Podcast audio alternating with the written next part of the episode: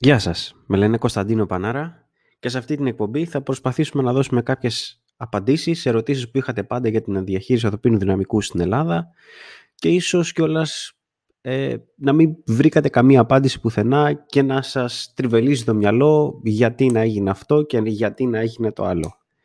Ε, αυτή, αυτές τις απαντήσεις τις βρήκα μέσα από τη δικιά μου εμπειρία και θέλοντας να δώσω απαντήσεις σε κάποιους οι οποίοι ψάχνουν αυτή τη στιγμή και δεν τη βρίσκουν πουθενά, όπως δεν την έβρισκα κι εγώ, κάνω αυτή την εκπομπή για να δώσω κάποιες απαντήσεις σε κάποιες ερωτήσεις που είχατε για την εργασία γενικότερα και για τη διαχείριση ανθρωπίνου δυναμικού στην Ελλάδα.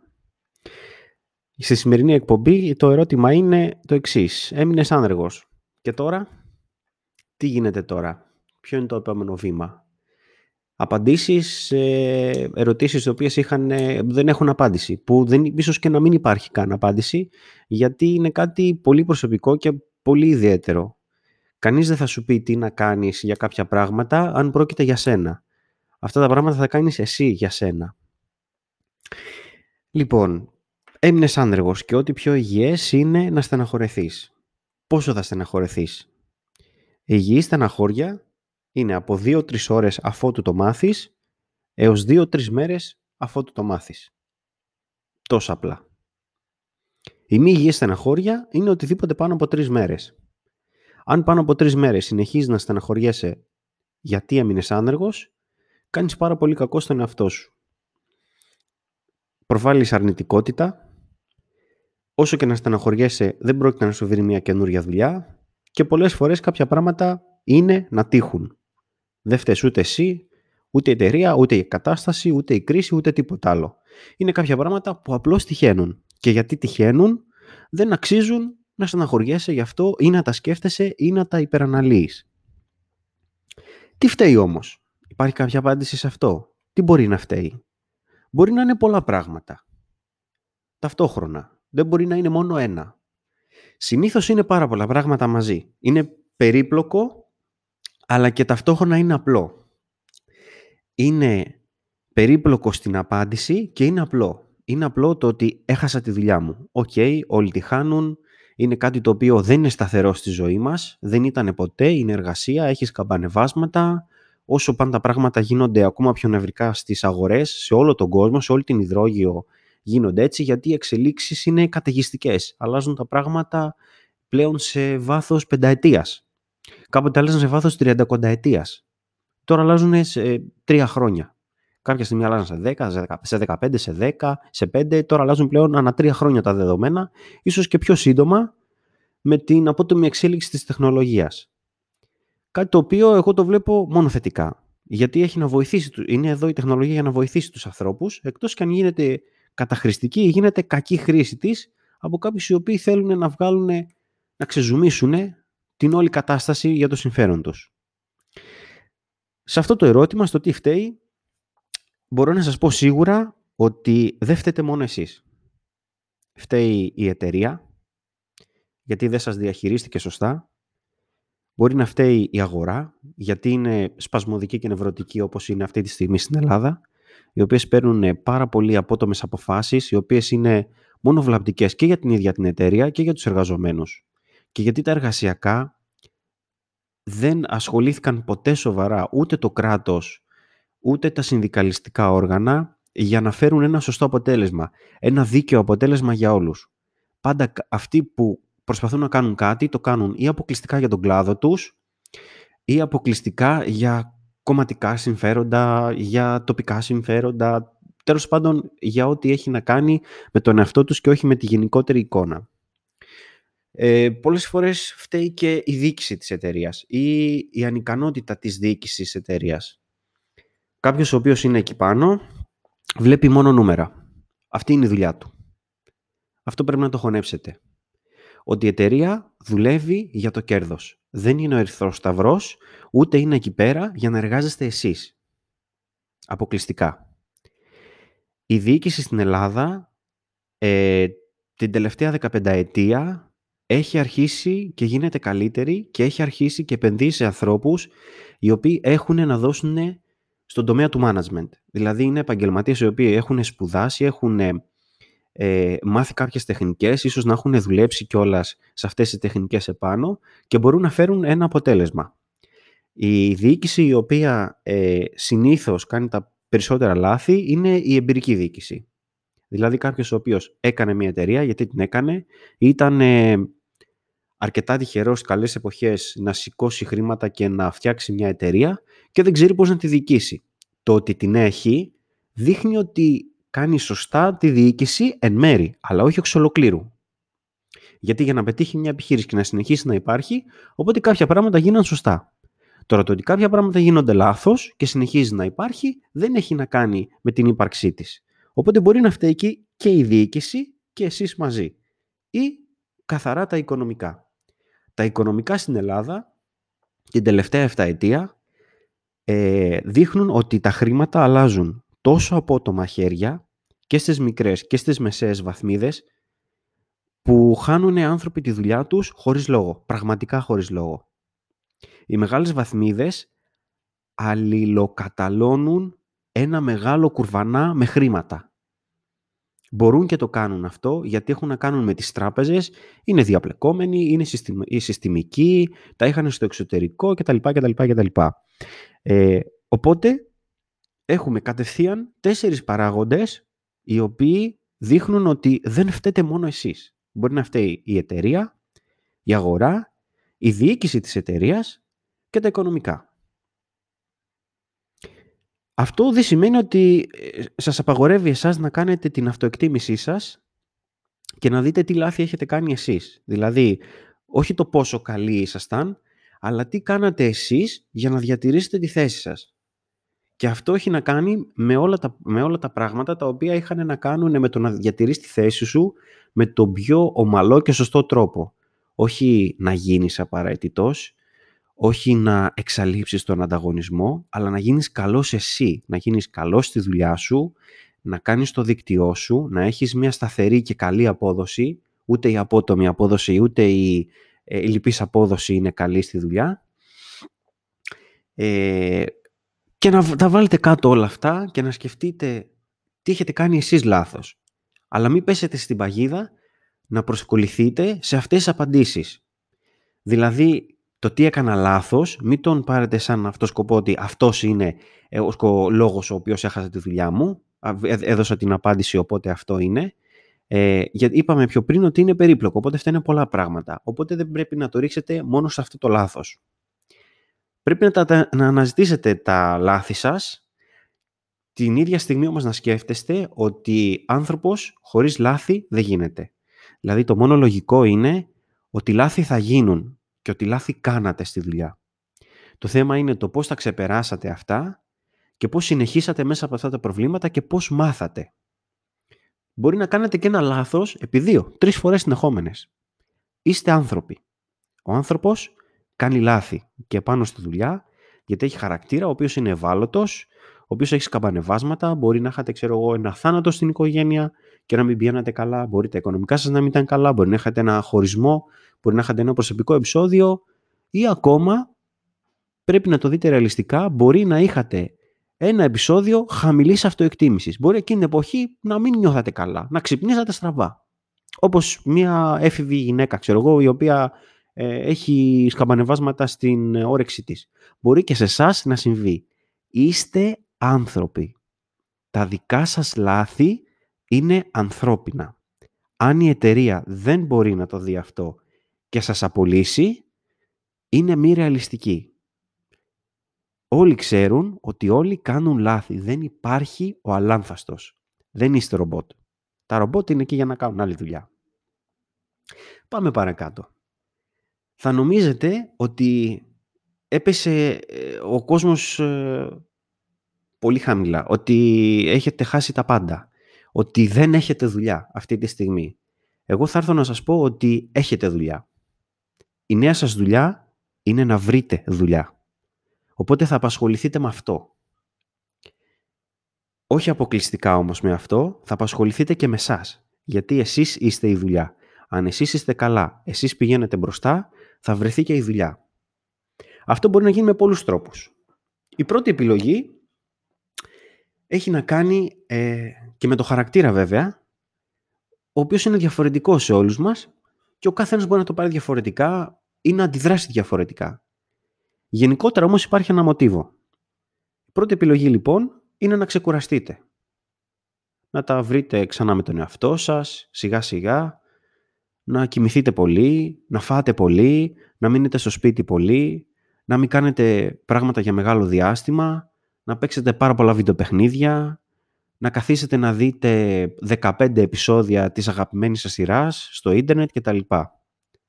Αυτή είναι η πρώτη επιλογή. Μπορεί να κρατήσει αρκετά. Δύο, τρεις μήνες είναι κάτι λογικό.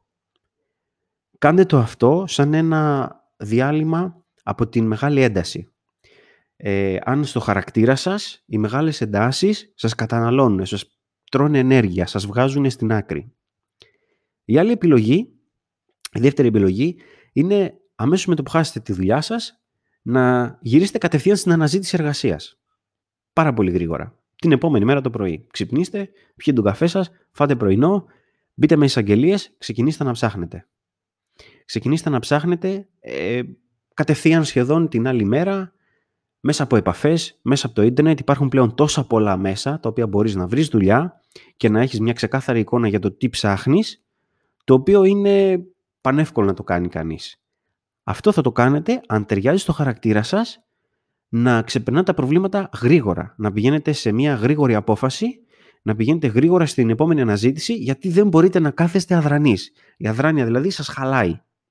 Αν λοιπόν είστε από αυτούς, ξεκινήστε κατευθείαν την αναζήτηση εργασίας. Η τρίτη επιλογή είναι κάπου ανάμεσα στο ξεκούραση, στον εσωτερικισμό που είπαμε την πρώτη επιλογή και στη δεύτερη επιλογή στο κατευθείαν στην αναζήτηση. Είναι το ξέσπασμα, το σύντομο ξέσπασμα και πάλι πίσω στην αναζήτηση εργασίας. Ξέσπασμα δηλαδή. Βγείτε έξω και πιείτε πολλά ποτά. Πάντε στα μπουζούκια. Ξοδέψτε λεφτά. Αγοράστε εκείνο το ακριβώς ζευγάρι παπούτσια το οποίο θέλετε να πάρετε από ποτέ. Πάρτε εκείνο το ψηφιακό ρολόι το οποίο είχατε βάλει στο μάτι και δεν μπορείτε να το πάρετε ποτέ. Κάντε κάτι για σας. Γρήγορα, σύντομα, για να ευχαριστήσετε τον εαυτό σας, για να δώσετε μια τύπου ψευδέστηση, αλλά πιστέψτε με δεν είναι ψευδέστηση, θα νιώσετε πάρα πολύ καλά εκείνη τη στιγμή. Σύντομα και γυρίστε πάλι πίσω στην αναζήτηση εργασίας. Ακριβώς με τους ίδιους τρόπους που προαναφέραμε. Υπάρχει πλέον το LinkedIn, αγγελίες, ίντερνετ παντού να το ψάξετε, εφημερίδες, ανάλογα με τον τομέα σας, ίσως να ξέρετε πολύ καλύτερα εσείς τι πρέπει να γίνει. Ένα άλλο το οποίο μπορεί να σε βοηθήσει πάρα πολύ είναι οι αναλλακτικές δραστηριότητες. Όπως ε, το γυμναστήριο, το οποίο αν δεν το είχατε ξεκινήσει πιο πριν, μπορείτε να το ξεκινήσετε τώρα και να βοηθήσετε πάρα πολύ τον εαυτό σας. Ή μπορείτε, αν το είχατε από πριν, να το κάνετε πιο εντατικά, να το δείτε λίγο πιο σοβαρά. Να πάτε και σε ένα πρόγραμμα, ξέρω εγώ, μια ομαδική δραστηριότητα. Ε, και αυτό θα το κάνετε για να νιώσετε καλύτερα εσείς προς στιγμή. Δηλαδή, μην αφήσετε τον εαυτό σας, ότι δεν έχετε δηλαδή δουλειά, να σας πάρει κάτω την υπόλοιπη δραστηριότητά σας και την ενέργειά σας και να σας ρίξει εσάς. Να προσπαθήσετε δηλαδή να το πολεμήσετε και από μέσα και από έξω. Πιστέψτε με, το γυμναστήριο προσωπικά εμένα με βοήθησε πάρα πολύ. Εγώ όταν είχα χάσει τη δουλειά μου και είχα στο λογαριασμό μου 400 ευρώ, ξόδεψα 150 ευρώ για μια ετήσια συνδρομή σε ένα γυμναστήριο. Την πρώτη εβδομάδα πήγα τρεις φορές, ένιωσα πολύ καλύτερα από την πρώτη εβδομάδα που δεν είχα δουλειά. Γιατί, γιατί βιολογικά λειτουργούμε έτσι. Νιώθουμε καλύτερα με την άσκηση. Οπότε από το να νιώσετε και χειρότερα, αν πάτε γυμναστήριο θα νιώσετε έστω και λίγο καλύτερα. Μετά ένα άλλο το οποίο βοηθάει πολύ είναι οι ομαδικές δραστηριότητες. Η συναναστροφή με άλλους συνανθρώπους, ε, με άλλους ανθρώπους γενικότερα, θα σας βοηθήσει πάρα πολύ. Θα σας βοηθήσει καταρχήν να το δείτε πιο θετικά.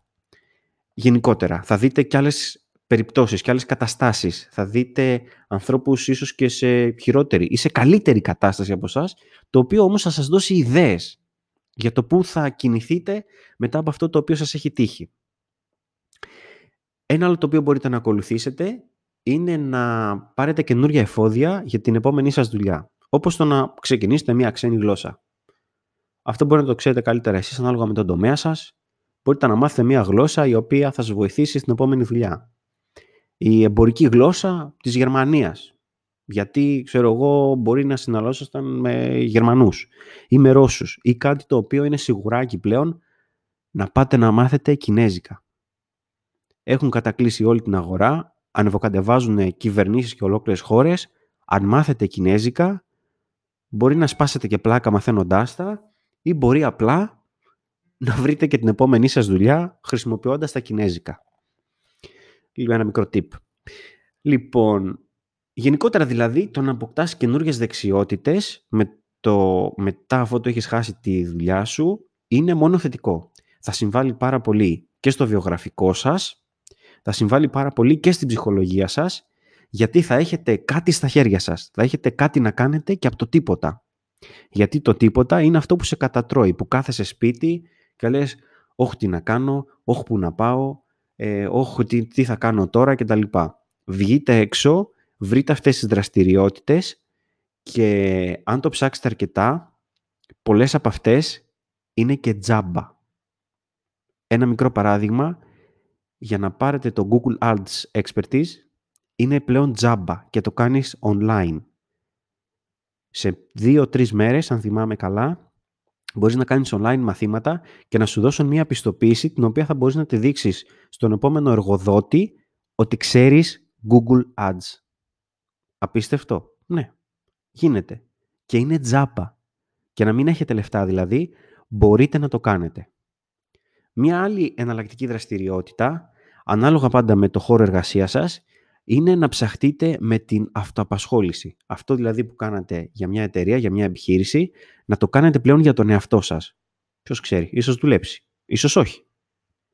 Αν το κάνετε και δουλέψει, έχει καλός. Αν το κάνετε και δεν δουλέψει, μπορείτε να το βγάλετε από τη λίστα σας και από το μυαλό σας ότι γιατί δεν το έκανα αυτό κάποτε και θα βγει από τη λίστα και θα συνεχίσετε να ζείτε τη ζωή σας ξέροντας ότι το δοκιμάζατε και αυτό και δεν πέτυχε. Τι καλύτερο. Πάμε παρακάτω. Τι να μην κάνετε λοιπόν εφόσον μείνετε άνεργος; Λοιπόν, έχω συγκεντρώσει εδώ κάποια όχι και μη, τα οποία είναι από τη δικιά μου εμπειρία. Η δικιά σας εμπειρία μπορεί να σας έχει γεμίσει με πράγματα, τα οποία μπορείτε να σκεφτείτε άλλα όχι. Αλλά κατά γενική ομολογία και με όσα πράγματα ξέρω εγώ, μπορώ να σας πω τα εξής. Μην πάτε σε μια δουλειά αβαρία, σε μια δουλειά χειρονακτική, απότομη και δύσκολη. Σερβιτόρος, μπάρμαν, ντελιβεράς, να μοιράσει φυλάδια κτλ. Αν είναι να σας ρίξει ψυχολογικά. Δηλαδή, αν έχετε τρία-τέσσερα πτυχία, ξέρω εγώ, και δύο-τρεις γλώσσες και ήσασταν μέσα σε ένα λούκι το οποίο σας έδειχνε μόνο ανωδική πορεία και ξαφνικά χάσατε τη γη κάτω από τα πόδια σας, μην κάνετε κάτι τέτοιο αν είναι να σας ρίξει ψυχολογικά. Τη στιγμή που θα καθρεφτήσετε τον εαυτό σας να μοιράζει φυλάδια και θα σκέφτεστε τα πτυχία στον τοίχο, θα σας ρίξει την ψυχολογία. Αν πάλι απ' την άλλη ο χαρακτήρας σας είναι αρκετά ταπεινός και δεν τον νοιάζει και πολύ, απλά θέλει να κάνει κάτι, ντε και καλά, με όλες τις δυσκολίες που θα βρει, με ό,τι και αν δει μπροστά του ή έστω και για την εμπειρία, να το κάνετε. Αλλά θα έλεγα όχι σε κάποια δουλειά η οποία έχει να κάνει με την αβαρία, δηλαδή ε, με κάτι τέτοιο όπως το σερβιτοριλίκι, φυλάδια κτλ. Θα σας έλεγα να αποφύγετε να πάτε σε κάποιο μέσον, πολιτικό μέσο, την εκκλησία ή κάποιον που έχετε μόχλευση επάνω του κτλ. Αλλά να πείτε ναι σε γνωριμίες με το σωστό ύφος βέβαια. Στις γνωριμίες που ήδη είχατε ή να κάνετε καινούργιες οι οποίες μπορούν να σας εξασφαλίσουν την επόμενη δουλειά σας, αλλά με το σωστό ύφος. Το σωστό ύφος είναι μην πάτε μίζερα, αλλά να γνωρίσετε έναν άνθρωπο, να γνωρίσετε το περιβάλλον του και με αυθεντικότητα, με θετικότητα, να του πείτε ότι εγώ έχω χάσει τη δουλειά και αυτό που κάνεις ακούγεται ενδιαφέρον και φαίνεται ότι έχεις δύναμη πάνω σε αυτό, η γνώμη σου μετράει τέλος πάντων και αν μπορείς να με βοηθήσεις, ορίστε το βιογραφικό μου και το αφήνουμε εκεί πέρα. Αν ο άλλος καταλάβει ότι πάτε να τον εκμεταλλευτείτε, 100% θα σας βοηθήσει. Αν είστε αυθεντικοί και το ζητήσετε αυτό με τη δικιά σας δύναμη και το δικό σας χαρακτήρα, πολύ πιθανό και να πιάσει. Είπαμε όχι στο μέσον όχι τόσο γιατί δεν βοηθάει. Το μέσο στην Ελλάδα είναι το α και το ω. Είναι κακό να λέμε σήματα. Αλλά χρησιμοποιώντας το μέσο τρέφεται την ίδια κακή, λανθασμένη, άρρωστη κατάσταση. Γιατί να χρησιμοποιήσω το μέσον, γιατί να χρησιμοποιήσω τον πολιτικό; Ποιος είναι αυτός τον οποίο εγώ τον έβαλα αυθαίρετα στην καριέρα μου να αποφασίσει για μένα, από μένα, για την επόμενη δουλειά μου; Μην το κάνετε για καλό όλων μας. Μην το κάνετε για να σταματήσει μια κατάσταση η οποία κατατρώει τον εργασιακό χώρο στην Ελλάδα εδώ και πάρα πολλά χρόνια, αν όχι για πάντα. Κάντε το στην άκρη, πατήστε στα ποδάρια σας και πάτε στην επόμενη δουλειά χωρίς να χρησιμοποιήσετε το μέσον. Ένα άλλο όχι που μπορώ να σας πω σίγουρα είναι να φύγετε τις απότομες επιλογές. Παραδείγματος χάρη, θα φύγω στο εξωτερικό. Θα πάω στην Αυστραλία. Θα πάω στη Μοζαμβίκη. Θα πάω στο Βόρειο Πόλο. Είναι απότομη επιλογή. Μπορεί κάποιος βέβαια να πάει εκεί πέρα και να βρει την τύχη του. Αλλά είναι μια τόσο απότομη αλλαγή, το μυαλό σας δεν θα την πάρει σωστά, γιατί την έχετε πάρει σαν να λέμε εμβρασμό ψυχής, σαν να λέμε με έναν τρόπο τον οποίο δεν ήταν η σωστή επιλογή εκείνη τη στιγμή. Ήταν απότομη και αυτά τα πράγματα για το εξωτερικό και τα λοιπά θέλουν το χρόνο τους, θέλουν να το ψάξετε πολύ, πάτε σε μια εντελώς ξένη χώρα ή και να πάτε σε μια χώρα που ελαφρώς γνωρίζετε ή που έχετε ένα συγγενή εκεί πέρα, μην νομίζετε ότι θα βρείτε ανοιχτούς δρόμους και κόκκινα χαλιά στρωμένα. Είναι εξίσου δύσκολα, αν όχι πιο δύσκολα, απλά εκεί πέρα ο κόπος κάποια στιγμή ανταποδίδει. Στην Ελλάδα δεν ανταποδίδει ίσως και ποτέ, ίσως μια στι εκατό, ξέρω εγώ, μια στι χίλιες. Δεν θέλω να σας ρίξω για την ψυχολογία, αλλά ο κόπος στο εξωτερικό μετράει. Άλλη απότομη επιλογή είναι να χωρίσετε. Ξέρω εγώ, να χωρίσετε τη σχέση σας, την αρβωνιαστικιά σας, τη γυναίκα σας, την, την ερωμένη σας κτλ. Μην βιαστείτε σε αυτό. Ίσως να θέλετε να το κάνετε για να μην τυραννάτε τον άνθρωπό σας, ξέρω εγώ, τη γυναίκα σας, το, την, τη σχέση σας κτλ. Αλλά δεν θα βοηθήσει. Οι άνθρωποι που επιλέγουν να είναι δίπλα μας το επιλέγουν να είναι και στις δύσκολες στιγμές. Αν ήταν μόνο για τις καλές στιγμές, τότε έχουμε διαλέξει το λάθος άνθρωπο, 100%. Μην βιαστείτε να πουλήσετε κάτι το οποίο έχετε, είναι αξίας και το έχετε στην κυριότητά σας για να έχετε κάποια χρήματα. Ας πούμε το αμάξι ή τα χρυσαφικά ή τον ακριβό υπολογιστή. Και θα σας ρίξει την ψυχολογία και το καταναλωτικό κενό το οποίο άφησε μέσα σας δεν θα το γεμίσετε ποτέ. Μην πάτε να πουλήσετε τα σκυλιά σας, τα γατιά σας, ξέρω εγώ, ή κάτι το οποίο του δίνατε αξία στην καθημερινότητά σας. Γιατί αυτό είναι μέρος του εαυτού σας, το οποίο δεν αξίζει να το χάσετε. Τώρα βέβαια, αν έρθετε σε, σε απελπισία, να το κάνετε. Αλλά προς στιγμή μην βιαστείτε να πάτε σε αυτές τις επιλογές. Ένα άλλο μεγάλο όχι είναι να ψάξετε να πάρετε εκδίκηση και να ψάχνετε με επιμονή το ποιος φταίει. Ποιος φταίει που έχασα τη δουλειά. Η εκδίκηση είναι ένα πιάτο που τρώγεται κρύο. Όσο εσείς ψάχνετε την εκδίκηση, άλλο τόσο θα βλέπετε ότι αυτό το σύστημα έχει μια τόσο μεγάλη αδράνεια που θα γυρίσει πίσω σας και δεν θα καταφέρετε τίποτα. Ή σε περίπτωση που πάρετε την εκδίκησή σας και παραδείγματος χάρη ξεμπροστιάσετε ένα συνάδελφο ο οποίος ε, ήταν ο καθαρός υπέτειος για την απόλυσή σας και απολυθεί και αυτός, δεν καταφέρατε τίποτα. Δεν πήρατε πίσω τη δουλειά σας, δεν θα νιώσετε όμορφα, θα νιώσετε όμορφα ίσως για λίγα δευτερόλεπτα εκείνη τη στιγμή και ξαφνικά όλο αυτό το ψυχολογικό βάρος θα ξαναέρθει πίσω σε εσάς. Επίσης μην ψάχνετε ε, με επιμονή το ποιος φταίει. Ποιος φταίει που έχασε τη δουλειά μου, ποιος ε, ήταν πίσω από αυτό, ποιος το έκανε. Ποιος το έκανε; Ο Δημήτρης ο Σπασοκλαμπάνιας, ξέρω εγώ, το έκανε. Ωραία, έμαθες το όνομά του. Και τι θα κάνεις; Όπως και εσύ, ζεις μια καθημερινή ζωή. Πας στο σούπερ μάρκετ, πας στη δουλειά σου, πας για καφέ, πας διακοπές. Έτσι το κάνει και αυτός. Για σημαντικούς λόγους ή και για ασήμαντους λόγους ήθελε να τα βάλει μαζί σου. Έτσι είναι η ζωή. Θες να σου πω σε τι φταίς, που δεν το κατάλαβες. Δεν το κατάλαβες; Ωραία.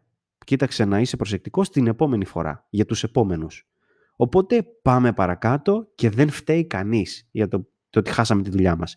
Και αν φταίει κάποιος ξεκάθαρα ή στοχοποιηθήκατε από κάποιον άνθρωπο ξεκάθαρα, μην ψάχνετε να τον εκδικηθείτε, γιατί είναι ένα ψυχολογικό βάρος το οποίο θα το κρατάτε μέσα σας και δεν θα σας βγει σε καλός. Όσο άκαρδος και να είστε, όταν ψάξετε την εκδίκηση και τη βρείτε, δεν θα σας γεμίσει.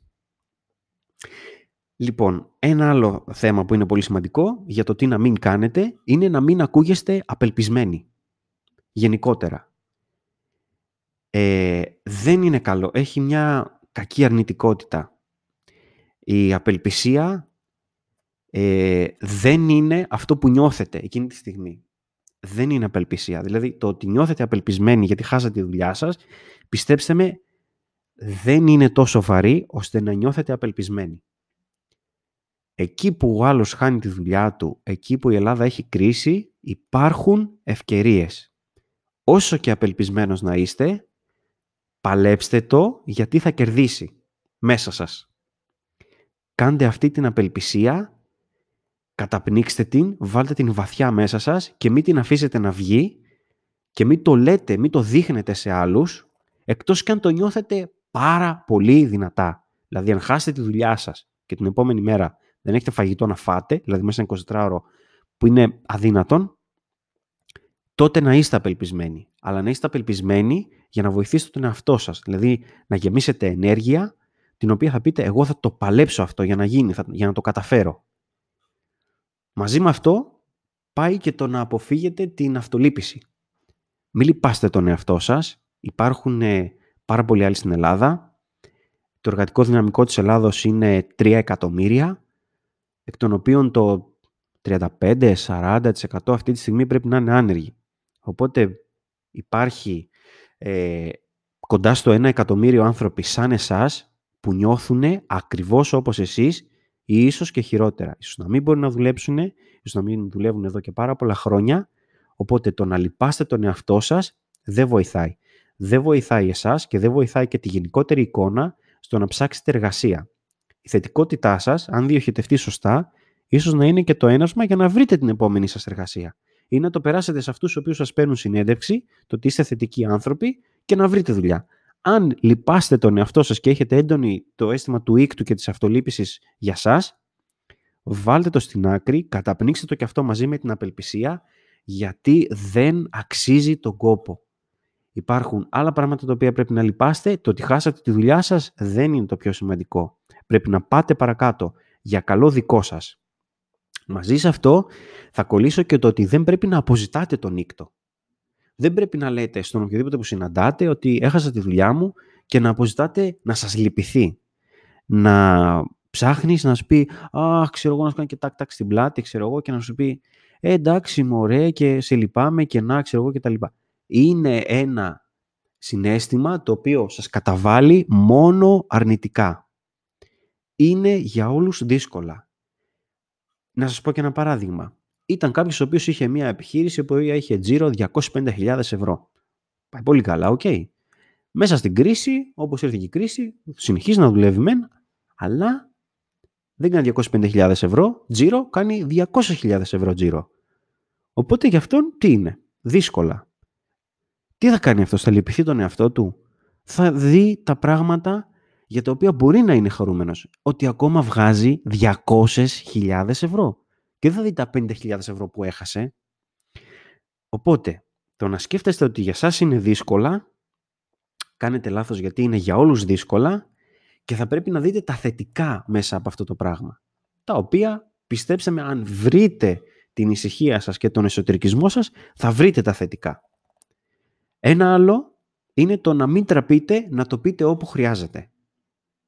Μην τραπείτε να το πείτε στους γονείς σας, παππούδες, γιαγιάδες, σύντροφο, οποιονδήποτε. Και είναι άνθρωποι αυτοί οι οποίοι έχουν κάτι να σας πούν, γιατί είναι οι δικοί σας άνθρωποι και δεν υπάρχει ντροπή το να χάνεις τη δουλειά σου. Καμία ντροπή δεν υπάρχει. Όλοι χάνουμε τη δουλειά μας. Την έχασε και ο Steve Jobs τη δουλειά του, αν θέλετε να ακούσετε και κάτι διαφορετικό. Την είχε χάσει κιόλας δύο φορές, από ό,τι θυμάμαι, και τη μία φορά κιόλας οι ίδιοι που δημιούργησαν την εταιρεία μαζί του τον πούλησαν. Τον βγάλαν δηλαδή έξω από την εταιρεία.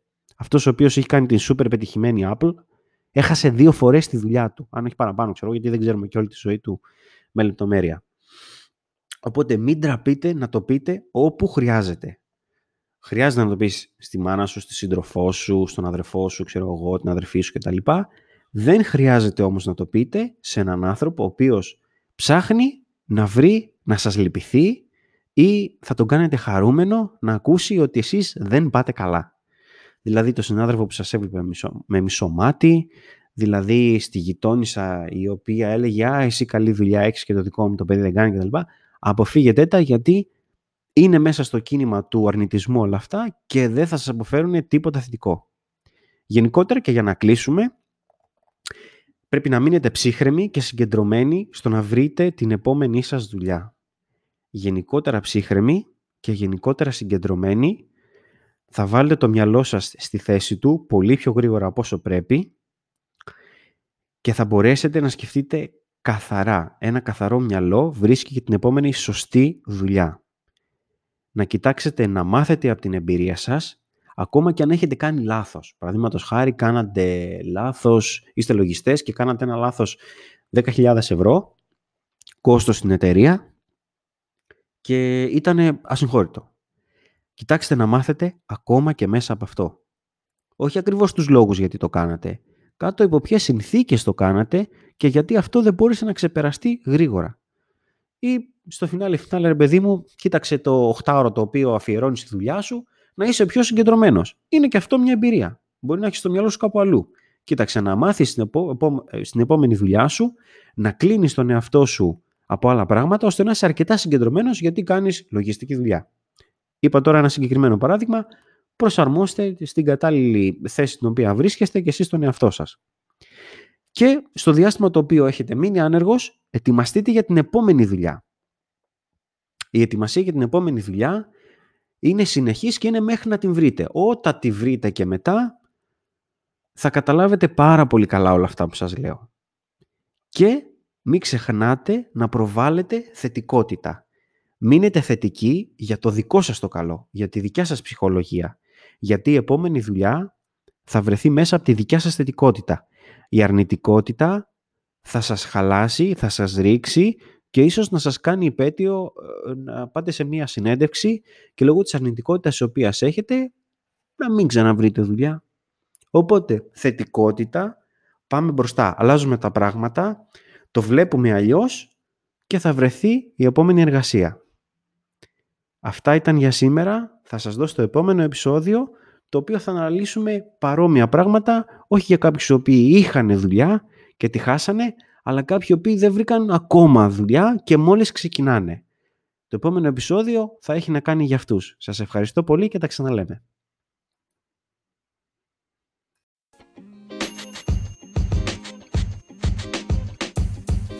Podcast you just heard was recorded with Anchor. If you want to make your own, download the Android or iOS app completely free from anchor.fm slash podcast. That's anchor.fm slash podcast.